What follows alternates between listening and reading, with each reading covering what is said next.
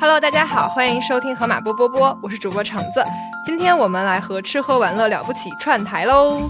欢迎吃喝玩乐了不起的主播，投资界最会吃的默默。Hello Hello，大家好，我是默默，很高兴来到橙子的节目。嗯，今天要来聊一个大家喜闻乐见的话题，就是烘焙。所以本期我们请到了河马烘焙工厂糖和工厂的负责人，以及爸爸糖的创始人曹国亮。现在先有请曹国亮和大家打个招呼吧。呃，大家好，我是一个这辈子都只研究做面包的人。所以我今天呢，只能聊跟面包有关的话题啊。这个之外的，就你们两位美女来负责传就好了。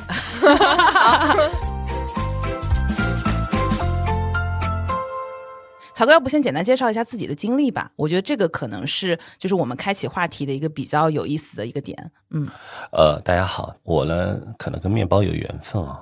毕业之后呢，其实做的第一份工作是做奶茶的。这叫什么缘分？呃。这叫做缘分的前世今生嘛，对吧？先是要有这样的前世今生的因果关系的。嗯，呃，我零六年开始，其实我是中国第一代真正意义上正儿八经做奶茶的创业者。嗯，呃，我们在那个阶段呢，做了一个品牌，然后在中国也开了上千家门店。在做奶茶的过程当中呢，呃，我们都其实需要不断的去成长，去玩各种探索。我们就发现说。哎，茶饮也需要跨界，也需要不断的去拓品。我们就发现，哎，那到底是茶饮加什么的概念？当时就接触了茶饮加面包，其实不错的组合。因为我们看到欧美日韩茶饮加咖啡，咖啡加面包，那中国的茶饮跟咖啡有什么太大的区别吗？对吧？它都是一个让人喝了都觉得会不断的想喝的这样的一个神奇的饮品，所以我们就开始接触面包。所以那个时候是乐乐茶的前身，感觉应该是前身的前身吧。前身的前身，对我们是中国奶茶的一点零版本，嗯，就是正儿八经把奶茶开成专卖店，然后用我们严选的茶叶做萃取的，然后做正儿八经的奶茶。再上一个版本叫做野蛮生长时期的路边摊。啊，我们其实是把它搬进都市、搬进帽里面的品牌的这样的店。明白，明白。所以那个时候是本来烘焙是副业，相当于，然后慢慢的做成了主业。呃，它是这样子的，就是我们觉得茶饮加烘焙是一个未来的趋势，所以我们就深度的去接触烘焙，发现烘焙比茶饮要难难很多，操作的不管是管理啊各个方面，它就不是一个级别的玩家。茶饮是黄金比例的玩法，就是大家都知道，一杯好的奶茶其实无非就是，呃，你用对的茶叶、好的奶，然后控制三个维度的东西。第一个是时间啊，就茶叶到底泡多长时间；第二个温度啊，就像我们说绿茶一定要在九十度以下，红茶就要九十几度，对吧？那清茶就会更高的温度。然后再就是重量比例，只要你把黄金比例控制好，呃，你如果说南北方不要有太大的水质的软硬度啊，各方面的差异，这一杯茶基本的口感是一致的。呃，面包不一样，面包是有生命的，面包的管理的难度是茶饮的无数倍的难度。面包要发酵，发酵的过程就是一个生命孕育的过程，菌种。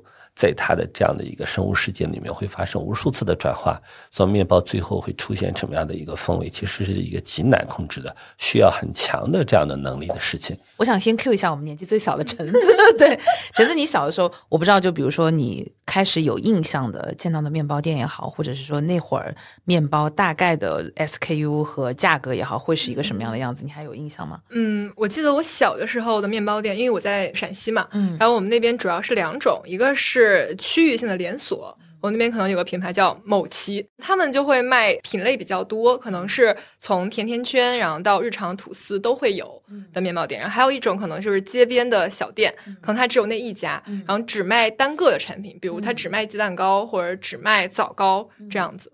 然后价格小的时候觉得面包其实是贵的，就尤其是像连锁品牌，它会比因为西北人喜欢吃碳水嘛，就相比有太多好吃的碳水，太多碳水了。然后它相比主食类产品，它的价格是会在往上，大家会觉得面包跟蛋糕它是不那么日常的一种消费，吐司除外，吐司因为早上你可能你煎蛋啊当早餐吃，就是像甜甜圈这种就嗯是一种零食，跟买冰淇淋一样，可能一周就一次这样子的。嗯，所以它是一个点缀一下生活。的一个小甜点的那个概念，对吧？而且面包店它不是开在社区里的，它更多的是开在比如说大型商超街，对对对，就是商业体的附近，嗯，是这样子，嗯嗯。所以大概会买的，比如说我们说吐司，大概是多少钱一包呢？小的时候买吐司，我不知道是不是地域的区分啊。我们那边买吐司会买那种很大包装的，它可能里面会有大概二十片左右。哦，就是很长很长很长的，对，然后放在冰箱里。哦，明白，一听就有年龄差了。对我小的时候吃的那个最早的面包，应该是那种小圆面包，一个一个的。我小时候烘焙店是那种社区旁边，每个社区旁边都会有一家裱花蛋糕店。对，然后那个时候呢，就感觉蛋糕是主题，然后面包就是，哎，我买蛋糕，或者说我哪天想换个口味的时候，我去买一袋儿。然后小的时候我就更喜欢吃蛋糕而不是面包，因为蛋糕我就觉得有千奇百怪，各种颜色，然后各种配料、水果什么的，而且都是限制的。但面包就是只有那个小圆面包那种一袋儿，大概十几块钱就能买到了。对，当然那个时候的面包，我觉得跟现在的面包相比的话，真的是太贫瘠、太匮乏了。后来才慢慢的，就比如说随着超市的开出来吧，然后成袋的吐司会比较常见。对，但它也一般只会分正常的和全麦版本的，就是一个黑一点，一个白一点。对。就是我小时候的面包记忆，曹哥，你跟我应该是同龄人吧？对，听你们两位讲，其实就完全不同的两个年代了哦。呃，看起来其实长得也差不多，我不知道为什么。哇，谢谢哥。对，呃，然后你说的对，其实因为中国的面包的发展，其实也就三十年的时间嘛。呃，我刚刚听到的，其实每个人小时候的记忆不一样，是真的年代不一样。呃，面包店或者说烘焙店的出现，本身是两千年之后的新鲜的词汇的。就是你两千年往前是没有烘焙店、面包店这个词汇的，因为就没有这样的店。对啊，其实我基本上来说，八零这一代是面伴随中国面包成长一起长大的一代人，就是我们。然后最早最早有面包，其实你看八八八九年在东南沿海一带开始，其实是我们的港澳同胞、台湾同胞一起来到大陆。哎，那个时候就是以什么元祖啊，什么这些为代表的哦，比他更早。对，其实他们都是后来才进来的。嗯，就是最早，如果我没有记错，应该第一款开始流行的面包叫做椰丝奶香包，是香港的港式面包的典型代表。嗯，然后到你后来吃到的叫餐包，就是日式的概念。嗯，对。然后呢，整个九十年代，其实中国第一波所有的烘焙创业者。都是靠蛋糕创业的，都是靠蛋糕发家致富的。对，那个时候你看到所有的店都叫某某蛋糕店，对对对，对吧？后来慢慢洋气一点的叫某某西点，对吧？哦，西点，对吧？其实是并没有说是叫烘焙。对，呃，现烤这个概念，我觉得有两个品牌为中国烘焙发展还是做出了蛮大的贡献。嗯，一个是我们新加坡的叫面包新语。嗯啊，他们把明厨亮灶现烤整个的这样的一个玩法，其实打到极致。Bread Talk，对 Bread Talk，然后呢，还有另外一个是我们台湾的八十五度 C。哦，啊，他其实是做咖啡出身，但是因为来到大陆之后，他加强了烘焙，反而烘焙做的比咖啡更好。嗯，对他咖啡做的好，是因为他迎合的第一代喝咖啡做了特调，八五特调其实是一款更香甜的咖啡啊，并不是说更地道。啊，所以说咖啡出圈之后呢，他专心做了面包，怪不得，因为我以前有个迷思，我在想八十五度，请问跟面包有什么关系啊？因为在我的印象中，我觉得它应该是个烘焙店。但其实它本身八十五度应该是跟咖啡、奶茶相关的一个温度，对。但其实看来那个烘焙才是它的顺便，对吧？跟曹哥一样，把副业做成了主业。呃，对，其实八十五度 C 的整个创业的团队啊什么的，其实跟我是我们有完全相同的历史。他们最早是台湾第一代的奶茶创业者，嗯，叫休闲小站，嗯，啊，休闲小站呢，可能因为我比你要更大嘛，所以它是一个更早的记忆了啊。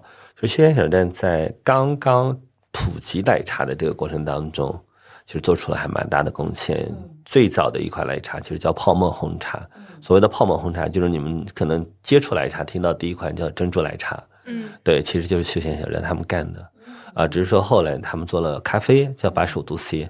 他们在台湾做咖啡做得很成功，后来成功在台湾上市。嗯，然后来到大陆之后，才开始不断的去加强烘焙的占比。对，它是这样的一个发展的历史。其实这两个品牌把现烤做到了极致，然后其实他们也是在两千零五年之后才进入到大陆开始快速发展。他们的黄金和巅峰应该是在一零年左右，再往后呢，其实我们学习能力都很强嘛，我们看到好的，看到更先进的经营方式和理念，我们会奋起直追，奋力学习。所以，我们分布在全国大大小小的好几百个这样的地方的大连锁品牌，其实就快速的做了门店的升级和迭代。嗯，从传统的蛋糕店开始进入到烘焙的时代，啊，到一零年，基本上大部分的门店都完成了这样的迭代，就开始进入了烘焙的发展时代。其实它商业模式发生了很大转变，从最早因为蛋糕进入中国的这个阶段，其实高频低频刚需的这样的一个阶段，每家都要过，但是门店数量有限，并没有私房和互联网蛋糕，对吧？所以每家都定，那每个县城、每个地级市、每个省会，其实呢门店数量有限，对吧？在那个阶段的整个大家都靠生日蛋糕赚钱，但随着我刚刚说烘焙店的崛起。其实私房伴随着共同崛起，你就会发现，在微信出现的时候，更多人可以在朋友圈买到这样的蛋糕，对对吧？嗯，你也可以在互联网蛋糕就出现了像二十一 Cake 这类的洛心啊、M Cake 啊，对，一系列互联网蛋糕，其实蛋糕的市场被极大的分流，呃，更多的做烘焙的人专心的开始做面包了，因为面包是高频刚需，啊，需要每天吃。这个时候，我觉得面包真正进入到了二点零阶段。啊，就是面包进入到了一个全 SKU，然后多系列、多品种、丰富性、花样性，讲究明亮、讲究现烤的这样的一个时代。嗯，就到了我们爸爸糖为代表的时代。呃，爸爸糖可能要再往后走一个时代了。啊，提到爸爸糖呢，其实是爸爸糖的创立，其实我是在一三年开始思考的，其实一五年成立公司。在那个阶段，烘焙其实已经是百花齐鸣的这样的一个阶段了。这个阶段，其实中国所有的地方连锁已经全部实现了烘焙的升级，呃，现烤面包达到了一个很高的巅峰。但往往在一个模式到发展到很巅峰的时候，其实就进入到了激烈的竞争，呃，和可能的一部分的这样的淘汰阶段。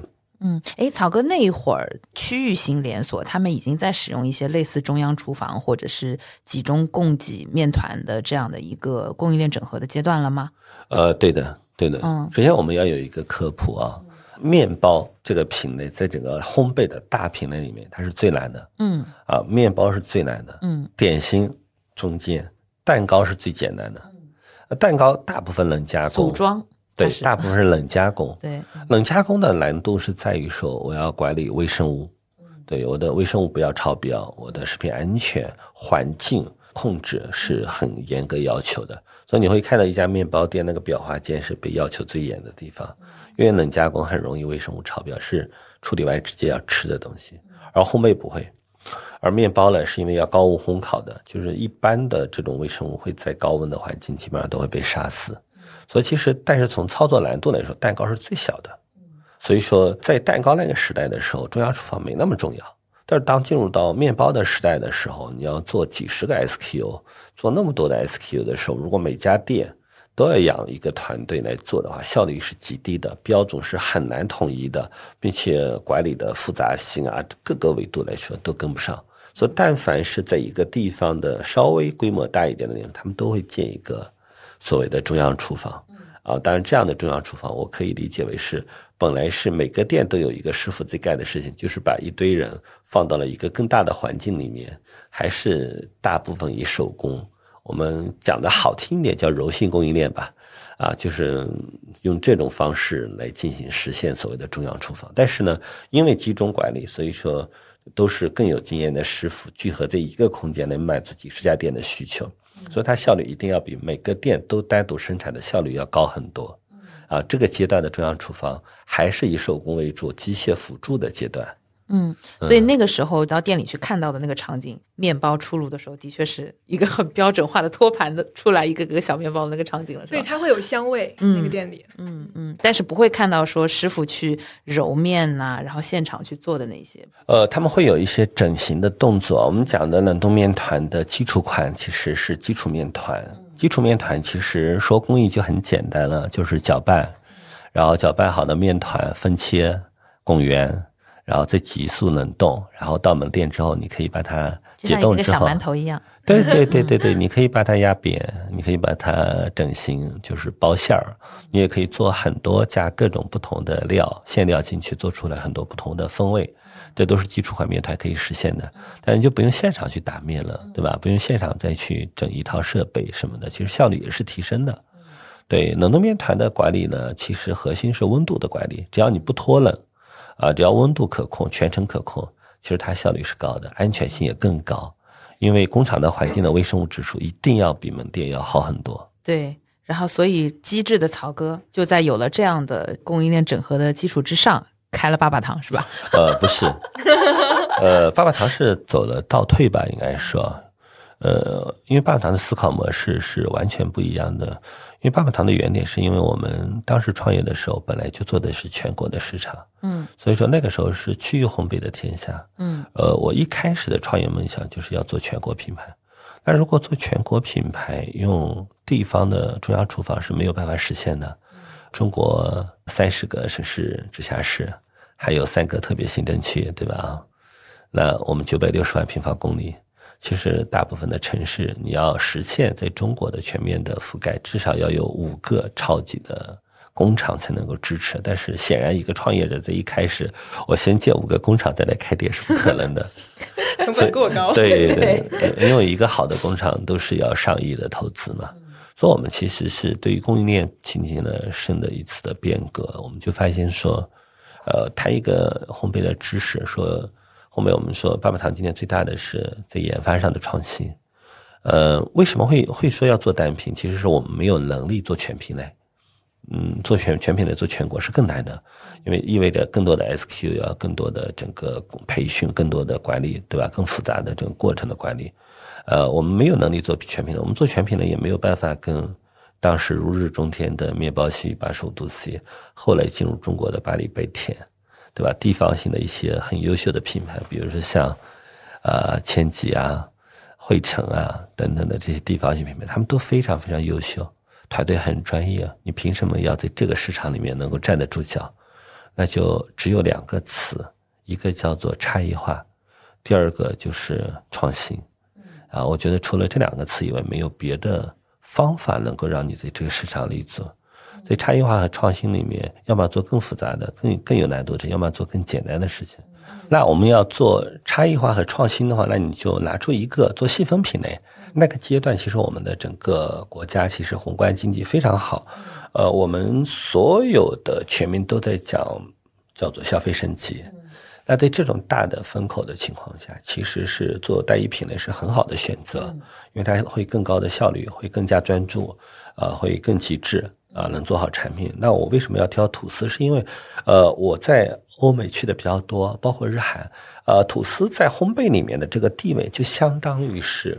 大米饭，呃，我们的馒头 就是我们中式的面点里面的馒头和包子，嗯，有馅儿的是包子，没馅儿的是馒头，它其实是一个主食，啊、主食就更高频、更刚需。对，嗯啊，吐司在中国的最初的阶段，或者全世界吧，应该，我觉得我们我们我们是把吐司做了全世界的创新啊。就是在全世界来说，它是你既然是主食，它就是呃，当然配方越简单，然后工艺越简单，成本越低越好嘛。所以说，我们可能会吃一道呃菜，可能会愿意付出几百块钱，但是一碗米饭，如果你卖个五块钱以上，就觉得会被骂娘嘛。对吧？啊，这是我们天生的基本的认知。其实你今天在老外看的吐司，其实就是这样的一个一个东西，就是他们的每天的大米饭，就是你刚刚说的非常非常对啊。但是老外吃吐司，他不是直接拿起来吃的，呃，他们很讲究，呃，他们会烤，然后再会去 French toast 对呀对，会嗯去煎这个火腿啊，会去煎鸡蛋啊，会做三明治啊，还会做蜜糖吐司啊等等的。其实吐司就变成是一个很基础品，基础，嗯但是原材料，对对对，它就是一个半成品的材料。嗯但在中国不是，嗯因为我们的家庭烤箱，我们的西式的工艺并没有那么普及，大部分是把吐司打开袋咬起来就吃，那这样是不好吃的。所以像橙子一样会夹个蛋的已经是高级选项了。对的 我这样就是用老干妈和肉松的也不错。对，能够去做这样的变化的，其实已经是高级玩家啊，我觉得是至少很勤奋吧。嗯，啊，大部分对对对对有在加工。对，大部分人连去到烤箱再复烤一下的心思都没有。啊，面包一定是热的比冷的好吃，哪怕你只是加热都会更柔软，呃，它会更状态更好。但是大部分人就是直接拿起来吃，跟我们的节奏快也很也有关系啊。所以我们在想说，既然我们的消费者、我们的用户是拿起来直接吃，那你就要做到让他直接吃也很好吃。嗯，那这个时候你就需要更让吐司首先要更柔软，含水率更高，更香甜，对吧？更可口，不需要加馅也可以很好吃。对，我们当时的研发思路就是这样子。我们发现用传统白吐司的工艺肯定是做不到的，对吧？其实，在爸爸糖做之前的这个世界，就只有一种工艺，就是在当时整个中国就是传统白吐司的工艺，只是说这里面加了全麦粉叫全麦吐司，加上蔓越莓干叫蔓越莓吐司，加红豆叫红豆吐司，对，加牛奶叫牛奶吐司。对，它是完全一样的工艺，叫做直接法，就是直接打面，然后呢要加什么馅儿就倒进去，然后分切滚圆。放模具，啊，对吧？就基本是这样的一个工艺。这样显然的话，它其实含水率可能就五六十，对吧？那今天你会看到的吐司，其实好吃的吐司的含水率都七八十，甚至有的百分之一百含水。比如说我们盒马做的 Q 弹生吐司，对吧？我们用的真的是最好最好的面粉，它的整个吸水率就可以含水率就可以做到百分之一百含水，所以你会吃到非常 Q 弹的这样口感。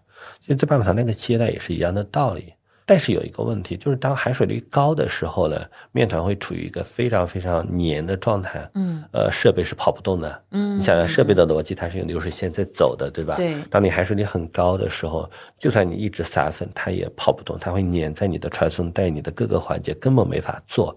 所以我一直强调，手是全世界最灵巧的工具，所以一定要手做。那手做的效率一定要比设备做要要成本高很多很多，人工是最贵的，人的价值是最大的，所以说爸爸糖之所以在要开始定到那个价格，是因为只有到那个价格，这个商业模式才成立，这个店才能活得下去。为什么基础牌速度那么便宜呢？像桃李啊，就像日本的山崎啊，他们一天做几十万包吐司是同一款的。他不需要去考虑别的，买的开机率就一直流水线在跑，极低的人工。而爸爸他一个人工最顶尖、最顶尖的烘焙师，我们把他培养到非常非常好的烘焙，一天做七十条面包、七十条吐司。但是我们要给到他可能高的有有可能五六百，最低要三四百这样的薪水。你把它分摊到每一条面包里面就是成本。所以抛开。一定要做更高的含水、更丰富的馅料、更好吃的口感，你一定要用更好的材料、更多的材料，对吧？我们那时候的吐司其实就是传统吐司的两倍，为什么那么扎实、那么厚重？就是更足的用料。最后的结果就是让你拿起来直接吃也很好吃，不会不会，真的不会。因为刚刚曹哥在讲的时候，我就在回忆我小的时候，在类似于像爸爸糖这样的品牌出来之前嘛，其实我最喜欢吃的一个克里斯汀的有一个 SKU，它叫做奶酥葡萄干吐司。然后它其实就是刚刚曹哥讲的，就是我们一般吃，比如说白吐司，我们就是拿起来就吃，你会觉得没有那么好吃。但我为什么喜欢那 SKU，是因为它就像我们说的花式呃面包一样，它里面是。加了很丰富的奶酥跟葡萄干的馅料在里面，我也是因为这个 SKU 才知道了奶酥酱这个东西，所以后来我自己 DIY 的时候，我也会去用那个奶酥酱，真的很好吃。对，所以我当时去比价格的时候，我就不会去比它跟普通吐司的价格的比较，其实我是把它当做一个更大份的一个花式面包来比，我就觉得它不贵。所以当时爸爸糖出来的时候，为什么？呃，很受欢迎，然后包括我们同事们也很喜欢分享。哦，刚刚讲到重的那一点，的确，它一袋拎起来，你就会很实打实的感觉到它是比普通的吐司要重的，是吧？是的，对对，嗯。其实我吃爸爸糖是在我上大学的时候了，就是爸爸糖在我们同学里非常红，就大家基本上只要出校门去商场玩，绝对会买那个带回宿带回宿舍给大家分。对对，因为而且爸爸糖它的选址其实都是一些还蛮大型的一些商圈嘛。就像之前在北京的时候，像朝阳大悦城之类的都有开店嘛，然后我们就买回去之后会切好，对，它是切好的，就它也很方便去分享。而且就像刚刚曹哥说的，就是比如说呃白吐司，之前因为在家里住，所以你有条件，比如烤一下或者是 DIY 一下。对，但是你在宿舍你没有，你就没有办法再 做那个，没有办法再做那 些。对，然后爸爸糖当时在我们同学里，他。我我们不会把它当成一个主食，我们会把它当成一个很好零吃食的、很好吃甜的甜点。嗯对，就是可能买了棒棒糖，可能就不买蛋糕了。嗯对，是这样子的。嗯，所以就有效的提升了在烘焙领域里面吐司的占比。是的，是的，是的，是的。因为我们的出现会让传统的面包店也更加重视吐司这个品类。嗯对，所以今今天的吐司其实已经北化呃齐齐放放这样的一种繁荣的场景，其实我们做出了一些贡献的。哇哦，那对鼓个好吃的吐司小掌吧。对，然后后面为什么我们回归到就是，其实爸爸糖是在做到就是当时最火的时候，我决定要加入盒马的。嗯，啊，我决定要要做糖豆这家公司。为什么要要要这么思考？嗯，其实我们还做了另外一个品类，也做得非常极致。呃，我一八年开始在吐司做的非常好的时候，开始做贝果的。啊，也是我的爱。也是最近几年大家 非常喜欢的对我们也是国内真正第一家做贝果工厂。我们一个工厂可能将近小一万平，是做贝果。我们也是第一家在中国国际备考展上面专门参展贝果，开始为行业做普及教育的。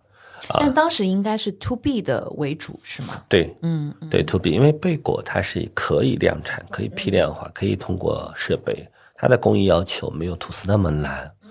啊，但是在国内呢，其实是没有用户基础的，大家都不认识它。其实我们为这个贝果在中国的普及，在 to B 端我们做了很大贡献。还有另外一个品牌叫 Tim Hortons，它在 to C 端做了很大的普及，呃，然后让大家开始重视更健康烘焙、更低油、更低糖的这样的烘焙。我做了这件事情，我我这个品类也做得很成功的啊，目前应该也是国内最专业的烘焙的贝果啊这样的工厂。哎，但当时那个当下，实际上贝果并没有那么高的普及率。当时为什么会想到先要去做贝果呢？呃，不是说没有普及率，是完全没有，是是基本上我身边的我身边的人就大家都没有听过这个贝果这个单词，是因为我因为呃出差国外比较多嘛，所以说我们会吃一些很传统的这样的面包，然后来挖掘在中国的机会啊。呃，然后传统的贝果其实不好吃的嘛，嗯，比就是较硬。尤其在对它非常的扎实，非常的硬。其实我们亚洲人咬肌是不发达的。对，我觉得就很多人把“吃软饭”这个词就是讲成了一个比较负面的词啊。其实我们就是喜欢吃软的，这个本来就是天生的嘛，对吧？啊，所以我当时做贝果的时候，我第一个其实注册的商标叫软贝，就叫软贝，呃，品类级品牌。啊，其实我们要做更软的贝果。啊，我们做了很多工艺的创新，更让它更适合中国人。呃，做了很多的加薪，让它更丰富。呃，也保持了它低油低糖。这个品类其实是取得了也很大的成功。今天来看，我们也是嗯最高的市场占有率啊。我有个好奇了，那贝果我们刚刚说它比较容易去批量生产和标准化的话，那店铺拿到的时候是一个圈儿吗？还是也是面团？是一个圈儿是一个圈儿它就是哦我刚刚说的，在整个供应链环节的最高维度，其实你基本上都是半成品的，基本上成品的，然后急速冷冻，因为它有贝果是煮过的面包，你知道吗？所以说它的锁水性很好，它的老化速度很慢，啊，然后它的整个生命的这样的巅峰时刻会保持的更久。它情绪很嗯稳定。对对，所以说它就适合于做这样的在冷冻环节，尤其是急速冷冻的环节，它水分的缩水是做得很好的。呃，那么连做解冻啊，做复烤其实是很好的一个状态。呃，它的状态天然决定，像吐司你就不太好去实现这个，对吧？因为它的单个体积更大，你要去做急速冷冻，它要真的中心温度要达到零下十八度，是一个极难的事情啊。对，但是我们聊到这里的时候，其实我们要切换到我们为什么要做盒马呢？因为其实每一每每一个这样的细分品类，其实我们都可以做得很成功。但是我发现消费者购买烘焙的渠道在发生着很快的转变。是的，嗯，呃，奶茶店你没有听到很多万店品牌，嗯，对吧？你做投资人你也知道的，就是中国的万店品牌快十很家了，对，嗯，烘焙店你听过万店品牌吗？完全没有。对吧？全世界范围内也没有，是吧？而且烘焙店几乎就是区域型品牌为代表的。对，那为什么呢？我觉得一个是本身，因为它有点偏主食和那个主食的消费场景，所以每个地方的人的口味都会很不同。然后我们刚刚如果讲到说，比如说它是需要一个相对集约的一个工厂，或者是一个相对中央厨房的这样的供给的话，实际上它跨区域就会有很大的区别。然后另外呢，我自己的感觉是，它其实还是依靠一定程度的创新的。如果我们从这个创新的角度上来讲，再去乘以那个区域的差异，它就对一个团队的挑战会极大。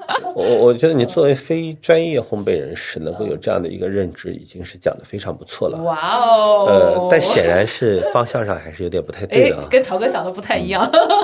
来到课堂，为什么呢？就是你看我们中式的东西，我们是有很强的地方性的。我们有什么八大菜系？其实每个地方的人爱好是有区别的。嗯，你哪里人？我上海人啊，对，所以你上海人喜欢吃的凉菜跟西北人是不一样的。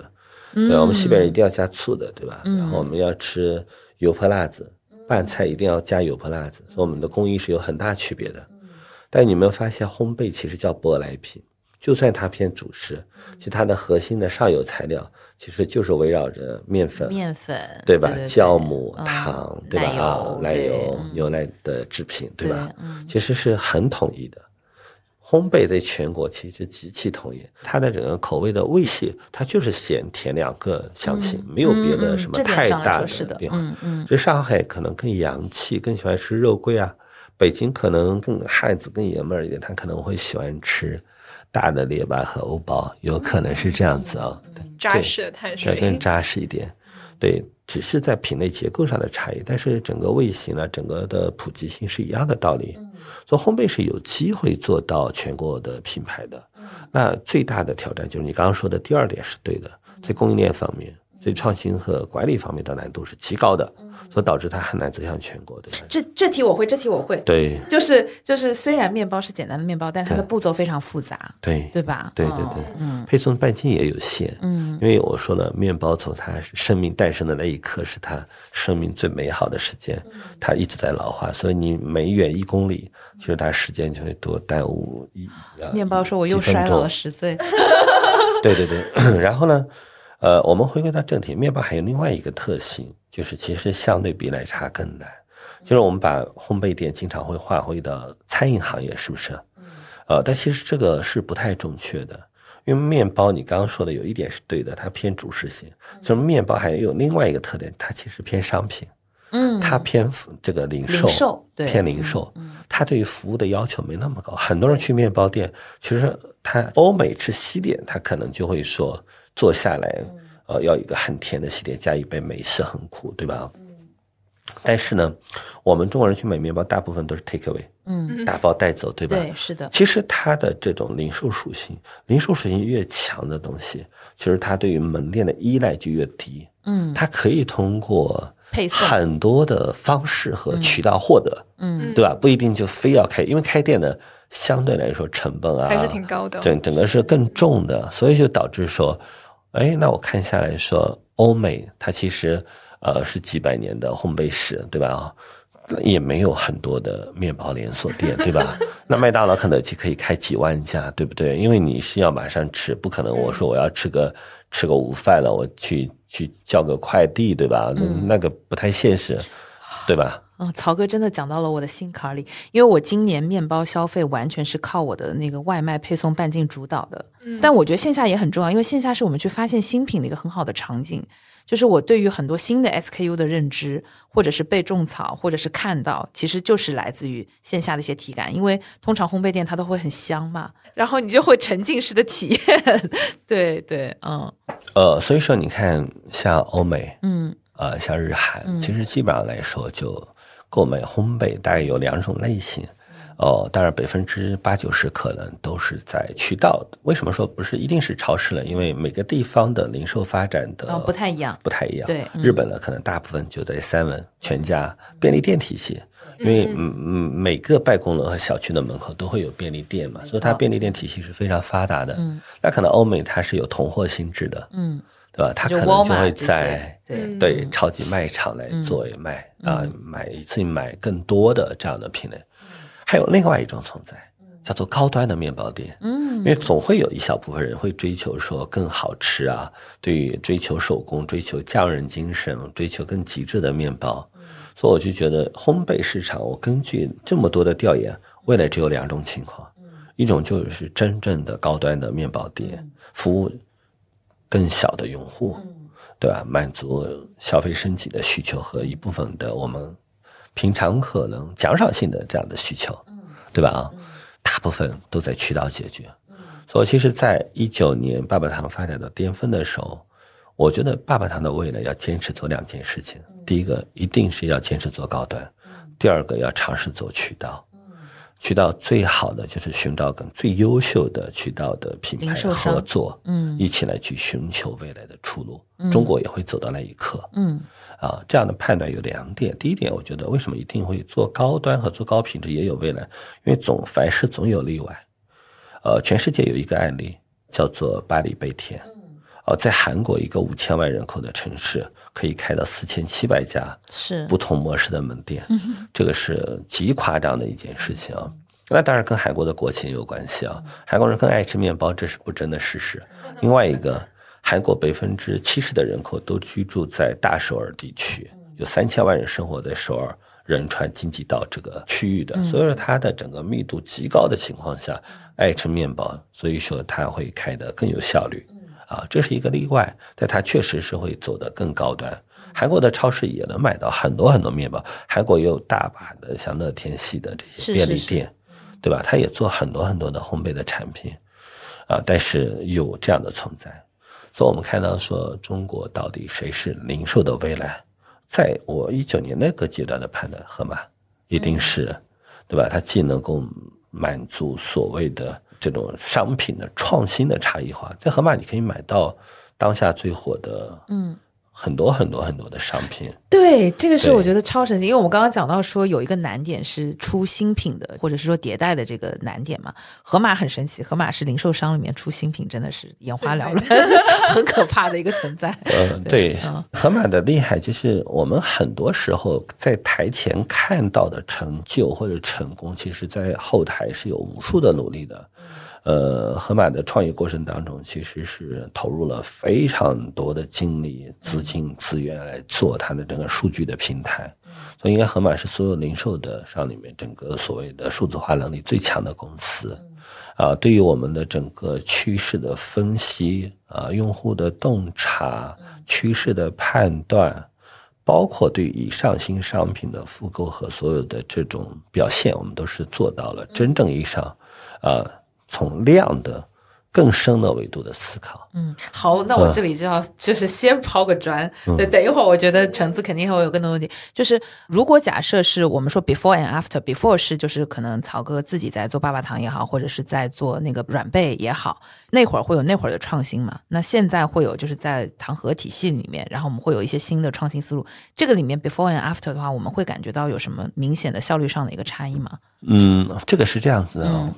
呃，数字化给我一个很神奇的体验啊！我是这么思考这件事情的，就是我会根据经验来做很多的分析和判断，然后来诊断，来进行做这样的思考，然后那这样子整个公司的创新可能就骑在我一个人身上，因为我只有犯错的勇气和这样的担当，才有可能去。唱出这样的一些经验，嗯，那其他的决策节点都会落在一个人的身上。对，基本上我判断对了，那我们就会有可能出现爆品；我判断错了就没有。嗯，这里能给我们举个反例吗？就比如说有些什么，就是如果假设按照经验，曹哥会做，呃。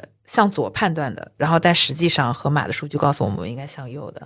这有太多的案例了。快举一个，快举一个反直觉的例子。嗯，这个我们有很多的直觉都是自己的判断嘛。其实我们的用户往往不是自己嘛。嗯，对吧？我举个例子，因为我们感觉到，因为过去几年，呃，爸爸糖同步在做，我们是月月上新的。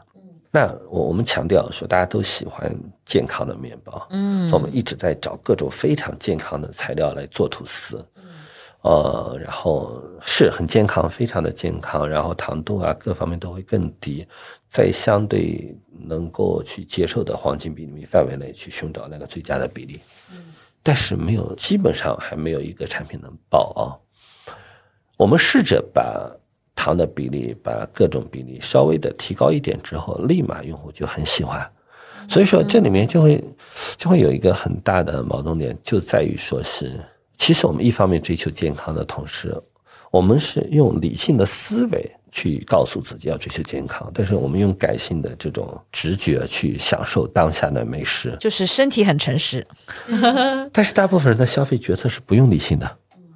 所以其实我们就是走走了很多这样的弯路，呃，河马的同学不会的，河马的同学呢，他们尊重事实，对，因为有非常好的数据平台的基础，所以说做所有的产品创新的时候，你看我刚刚说向内看，就是因为我们今天眼进演出嘛，每每上一个 SKU 都很重视，所以我们要看它的渗透数、复购、转化各方面的表现，对吧？但是那上新的东西，其实向外看。向外看，就是流行趋势是很多年轻消费用户做选择的一个基础的判断，对吗？那来自于我们所谓的内部的数据和来自于外部的，比如小红书、抖音，甚至 ins，啊，就是更大的、更全网的数据来看整个流行的趋势。对这方面，盒马也有非常专业的同学、市场的同学，能提供很好的意见，更更洞若观火的洞察力。然后能够去恰当的判断和抓住趋势，给我们的用户提供最及时的网红的体验和猎奇的打卡，并且在这当中有一点很强的叫做成本的结构能力，因为过去一直依赖于供应链，所以就能够把一个东西通过不断的分拆，对它泵和 SOP 的深度理解，就把很多的所谓的没有效率的东西全部都开掉，最后转化的是。我更红、更好看，还更便宜。更便宜这个点，河马同学方便回答。更便宜这个，所以实际上在跟河马合作之后，我们的确是进一步的又去优化了烘焙的成本结构了吗？从结果来看，因为为什么？就是过去我们很多是很多工厂是解决不了的。这个就其实很敏感的话题啊，我们有的时候会 diss 一些友商的啊，不是我们的友商没有能力，呃，我们做每个决策啊，其实都是取决于你的信心和你的底气嘛。做烘焙的工厂在中国其实是很薄弱的，呃，大家有没有发现说，全世界的顶级品牌都是通过生态链来解决问题的，啊，比如说像耐克、阿迪，比如说像电子的苹果等，它不会自己去盖工厂，对吧？因为全世界有非常成熟的代工体系，从那个像电子类的富士康啊、光宝啊、比亚迪啊，对吧？你看像服装、鞋子等等的，都有全世界非常顶级的整个 OEM 跟 ODM 的生产体系。烘焙是没有的。目前国内我说能够称得上规上的真正好的这种专业代工的是没有的，大部分是顺带做一下的，所以那个效率都是低的。这个是。市场给我们的机会，是大的趋势给我们的机会。我们但凡做了，就会领先一步。第二个呢，工厂很讲究开机率，对吧？当你一个工厂成立，你从开始去接订单到满产的这个过程当中，你买增加一份产能，你的成本综合成本就会低一分，对吧？那我们今天为什么会有底气投更好的设备，上更大的产线，然后做更集中的单品？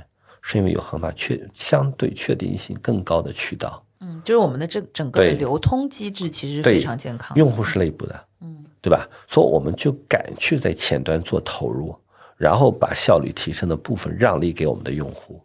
我们通这样的做法，其实盒马确确实实能够在同等品质下做出比别人更便宜的价格，嗯。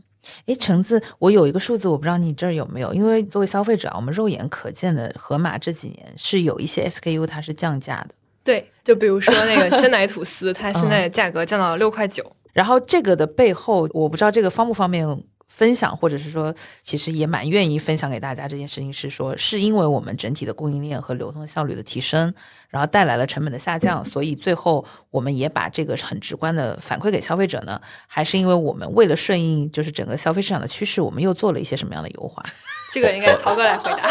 来回答，我对我我来回答这个问题啊。其实你刚刚问的这个问题非常好啊，绝对不是为了降价而降价的啊，也绝对不是说你今天说现代吐司六块九就听起来很便宜，不是的，这背后有很多的呃东西可以值得分享的。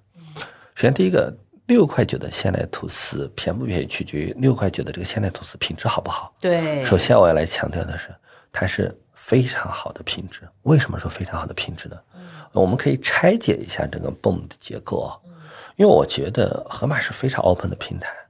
我觉得在食品领域，但凡觉得自己有技术和配方的壁垒，在这当中要去取胜的、固步自封的公司，基本都没有未来的。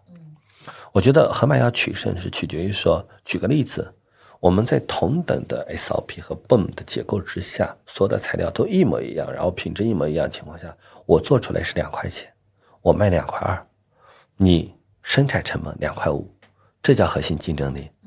啊，我们回到这个问题的关键点，就是我们就拿六块九这个鲜奶吐司来打个比方。嗯，我我我我们我们来谈一下材料。之后马上就去买六块九了。我们来讲一下材料的结构。你看，首先第一个，鲜奶吐司是非常基础款的日常的吐司，所以它配方其实很干净的。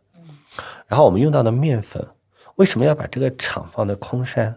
益海在中国有七十几个。面粉的加工工厂都建在要么是码头，要么是产地，因为小麦的运输成本很高，因为他们是非常微利的上游的企业，所以我们一定是效率最优先的地方。呃，但是像益海这样子的，就是应该是全世界最领先的农业公司啊，中国最大的面粉加工企业之一，整个面粉的这个研磨技术最好的线是放在空山的，因为长三角。是中国经济最活跃、最发达的区域，所以它实际的消耗量也会更大一些。嗯，所以我们其实是用的是最先进些，只萃取了小麦核心部分的我们内部的一个代码的这样的面粉，而且面粉的品质很高，还节省了很大的运输成本。对，这个环节建在一起。对对对对对对对对，其实不仅仅节省了运输，包括包装、包括损耗、包括仓储。等等成本我都节省掉了，但我用的粉是可能普通面粉的两倍，甚至以更高的这个品质的价格。那我们用的牛奶，新希望日配的，啊，我们保质期只有七天的鲜牛奶，打面的，基础面团用到的黄油是安佳的，然后再就是酵母，一点盐，一点点的这个糖。配料表极其干净，对啊，极其简单的这样的，但是都用的是好东西。在这种没有任何在材料节省的情况下，那我们强调的是生产效率。当然，在同等的上游的大宗贸易的材料的部分，我们其实已经做了极大的优化了。啊，我们不是说去降材料本身，而是在材料的应用环境，我们就做了极大的优化。就刚从面粉开始，包括我们跟安家也都是直接跟安家合作的。啊，我们是没有什么。中间商赚差价，对这个传统的，我们也现在是安家很大的客户。哎，我方不方便问一下曹哥？那唐河跟河马合作之后，爸爸糖本身的成本有没有更加好的这个被优化呀？呃，当然嘛，你你看嘛，工厂今天我们讲的是开机率嘛，对吧？其实这件事情是不冲突的，也没有竞争关系嘛。我说贪心一点来讲，我说以后的烘焙只有两种形式存在，一种是就像类似于爸爸糖。做更高端的、更偏手工的、效率差，但是，呃，可能它各方面相对做的还不错的这样的品牌，啊，服务于小众的市场，对吧？可能会存在于这种好的社区和大的贸里面存在的这样的一个模式。那更大部分的都是在渠道端的，啊，那当然，当我们今天有这么好的工厂的情况下，其实也是给了爸爸糖极大的可能的优化空间嘛。所以说，我们才会有有有更高的开机率，然后把每提高一成的开机率，我们的所有的终端的分摊成本就会低一分，这样子的低一部分，然后我们都会让利给用户。所以，我们其实工厂今天夜间产能已经拉满，那我们就白班产能可以再把它拿起来，所以我们会极大的提高我们的生产效率和优化这样的成本结构啊。就是我们是希望去通过这些规模的优势来去。呃，为整个行业去提升他们的一个运营效率，是吗？可以这样理解。呃，我觉得什么叫未来？更多人吃面包是未来，然后更多人愿意天天吃面包是未来。嗯，曹哥，其实我们今天前面给大家做了特别多的科普啊，然后最后的环节，我跟橙子是带了很多那个听众的灵魂拷问过来的。我先跑个转好不好？对，就是为什么我们刚刚讲已经有了六块九的牛奶吐司了之后，我们还要再出就是更贵的吐司，三十九块九的 Q 弹生吐司。嗯，你看啊，今天六块九我们要解决的是什么问题啊？六块九我们今天解决的是我们用的是已经是普通的烘焙用粉两倍的粉啊，然后鲜牛奶，然后黄牛的这样的一个，它大概能做到百分之七十左右的海水，口感也还不错，对吧啊？呃，做到一个基础，再往上，大家都知道说百米一百米的这个速度，你跑进十二秒，专业用户、专业选手就可以。跑进十一秒，那叫最顶级的运动员了；跑进十秒，那就基本能拿世界冠军了，对吧？所有人都在奋斗那一秒的差别，对吧？而今天的河马也是一样的道理，六块九的吐司已经是十二秒的水中了。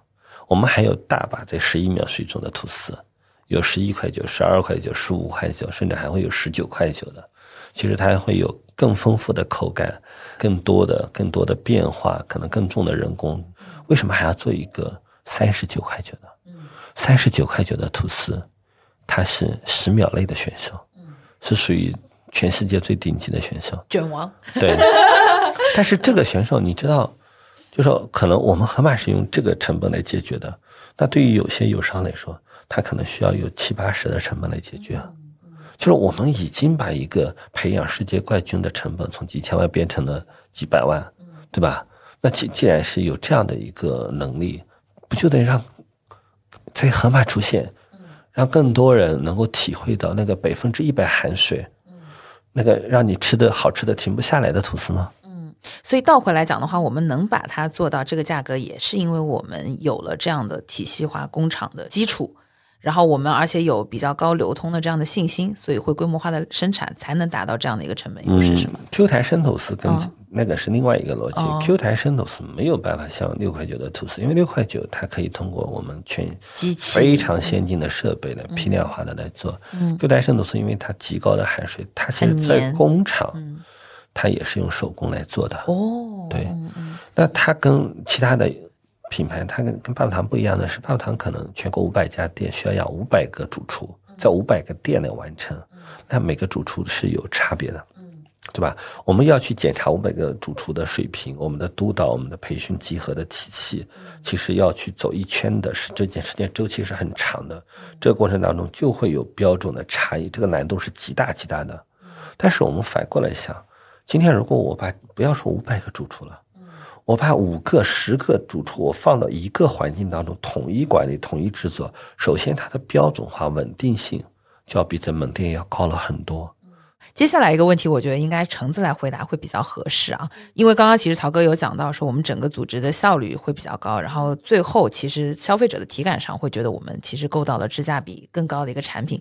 那哎，有的消费者就问了，说我们。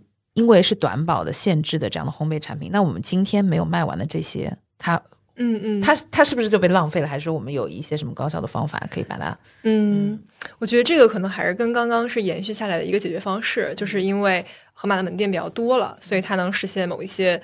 规模带来的一些经济的方式。举个例子，就比如说，在盒马门店比较多的城市，可能在三四家盒马门店的交界的地方，会有一个叫盒马生鲜奥莱的一个门店的模式。然后，就比如说店里面当天没有卖掉的吐司，它可能就会被拉去生鲜门店进行二次销售。嗯，对。那那个，如果假设我们呃等一天，然后跑去他的奥莱店买的话，的确是买的更更更更更便宜的这样的产品嘛？对，怪不得。所以如果有生鲜奥莱的话，也可以去瞧一瞧看一看。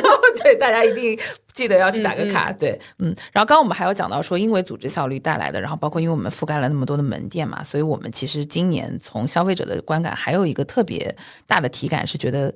盒马的创新或者是盒马新品推出的速度其实是非常非常高的，在这个背后有没有什么小故事可以跟我们分享一下？嗯，刚刚其实曹哥已经分享了新品上线的一些逻辑嘛，然后我这边就补充一个，就是烘焙有一个采购是利群，他之前有上过波波的节目，然后他有跟我分享是，就因为烘焙市场整个很卷嘛，所以他们就非常信奉一句话叫“天下武功唯快不破”，对，所以就是整个的上新速度一定是非常快的。曹哥笑了。然后加上内部像盒马的烘焙团队，它是会分成面包组、蛋糕组之类的，然后他们每个组之间也会互相有一些小小的比拼，嗯，就他们会觉得，哎，他对最近出了一个什么东西，那我们也要赶紧跟上，然后整个组就形成了一个正向的循环。所以有人能卷得过我们曹哥吗？那不行。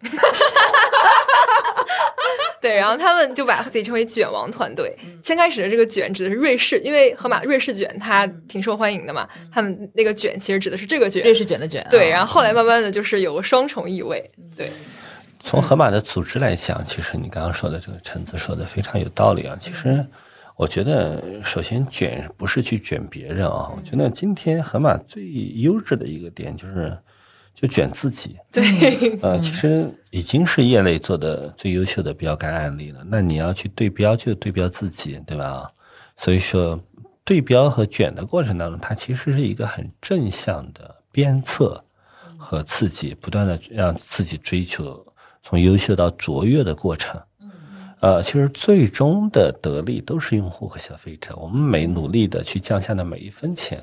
并不是说要揣到盒马兜里，是让利给用户的。嗯，讲到这个，那我就要 Q 一下我们节目的隐藏菜单环节，是我们的经典环节。然后，因为今天两位都是盒马和盒马相关的同事啊，所以我们今天的规则是不可以讲自己做的产品，但是我们要分享一个就是推荐给我们用户的跟烘焙相关的 SKU 啊，然后让大家可以去试一试的，最好是哎大家没听过的。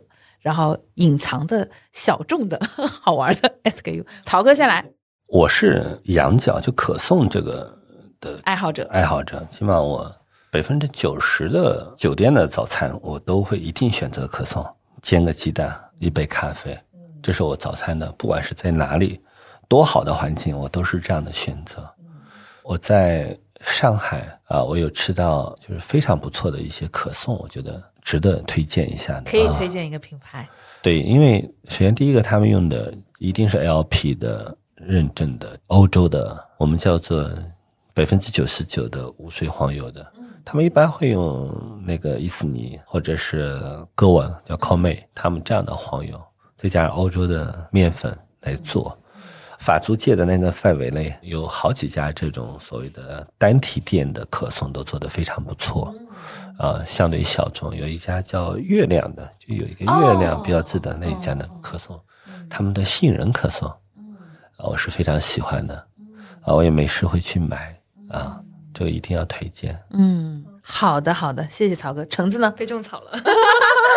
我的话，因为我是一个比较喜欢猎奇的人啦，所以我可能想推荐的是辣条面包。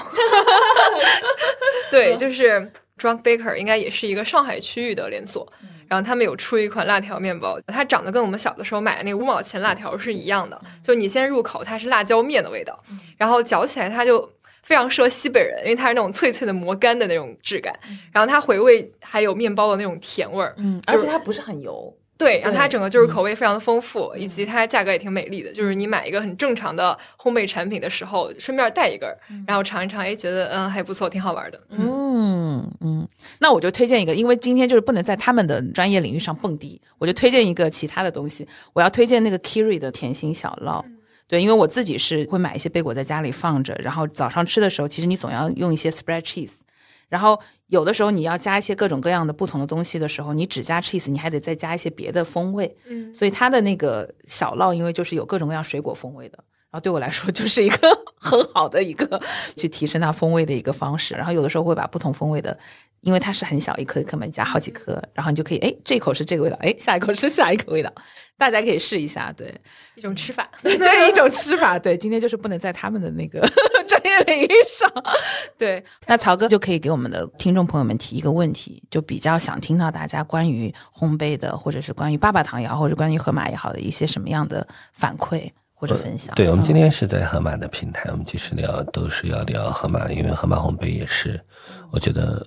抱有非常非常大的期望，呃，我其实是更想知道的是说，就是主食的面包，如果说我们今天要去深耕，说做一个杂粮的系列，呃，大家更喜欢哪个口味？呃，看看评论区怎么写，啊，这也是我们去研发的一些方向天哪！哎，可不可以定义一下杂粮是作为点缀，还是说把它作为面粉的替代的部分的那一个？呃，杂粮不一定会是点缀，它可能是很重要的组成部分。组成部分，对吧？杂粮的范围当然很广啊，比如说，呃，我们会提到的像黑米啊、小米啊。包括像很多的谷物啊，对吧？其实都是杂粮的范畴，嗯，小杂粮的范畴，对吧？哇，雪糯米算不算？我好期待小米。呃，雪糯米也算的。哇，那我要学雪糯米，我要先去留言，参与到那个新品研发的过程中。对对。然后，因为杂粮呢，其实它相对来说会有更特殊的香味，呃，它有更更健康的这个方向。嗯，明白。橙子也留个问题吧。我其实还蛮好奇，大家对于一个日常消费的面包比较能接受的心理价位是什么样子的？嗯，这个问题好，这个问题很好。那我就问一个也是跟橙子比较类似的问题吧。我想问的是，说大家日常会经常复购的 SKU 是什么？我们刚刚在讲说面包越来越多的在替代主食的场景，所以我觉得很多的面包的 SKU 一定是大家经常会复购的。然后这个 SKU 一定也是我们很期待在一些零售的场景里面，然后你能够稳定的且高质量的去获得的，对，所以这是我们今天的三个问题。然后让我们再次感谢我们今 天两个嘉宾橙子和曹哥，好不好？拜拜拜拜，好，谢谢大家，谢谢大家，拜拜拜拜拜，我邀请，拜拜拜拜，好，拜拜。新鲜时刻，新鲜味道，新鲜让生活更美妙。鲜美生活有你有我，和马先生给我拥抱。鲜美生活有河马。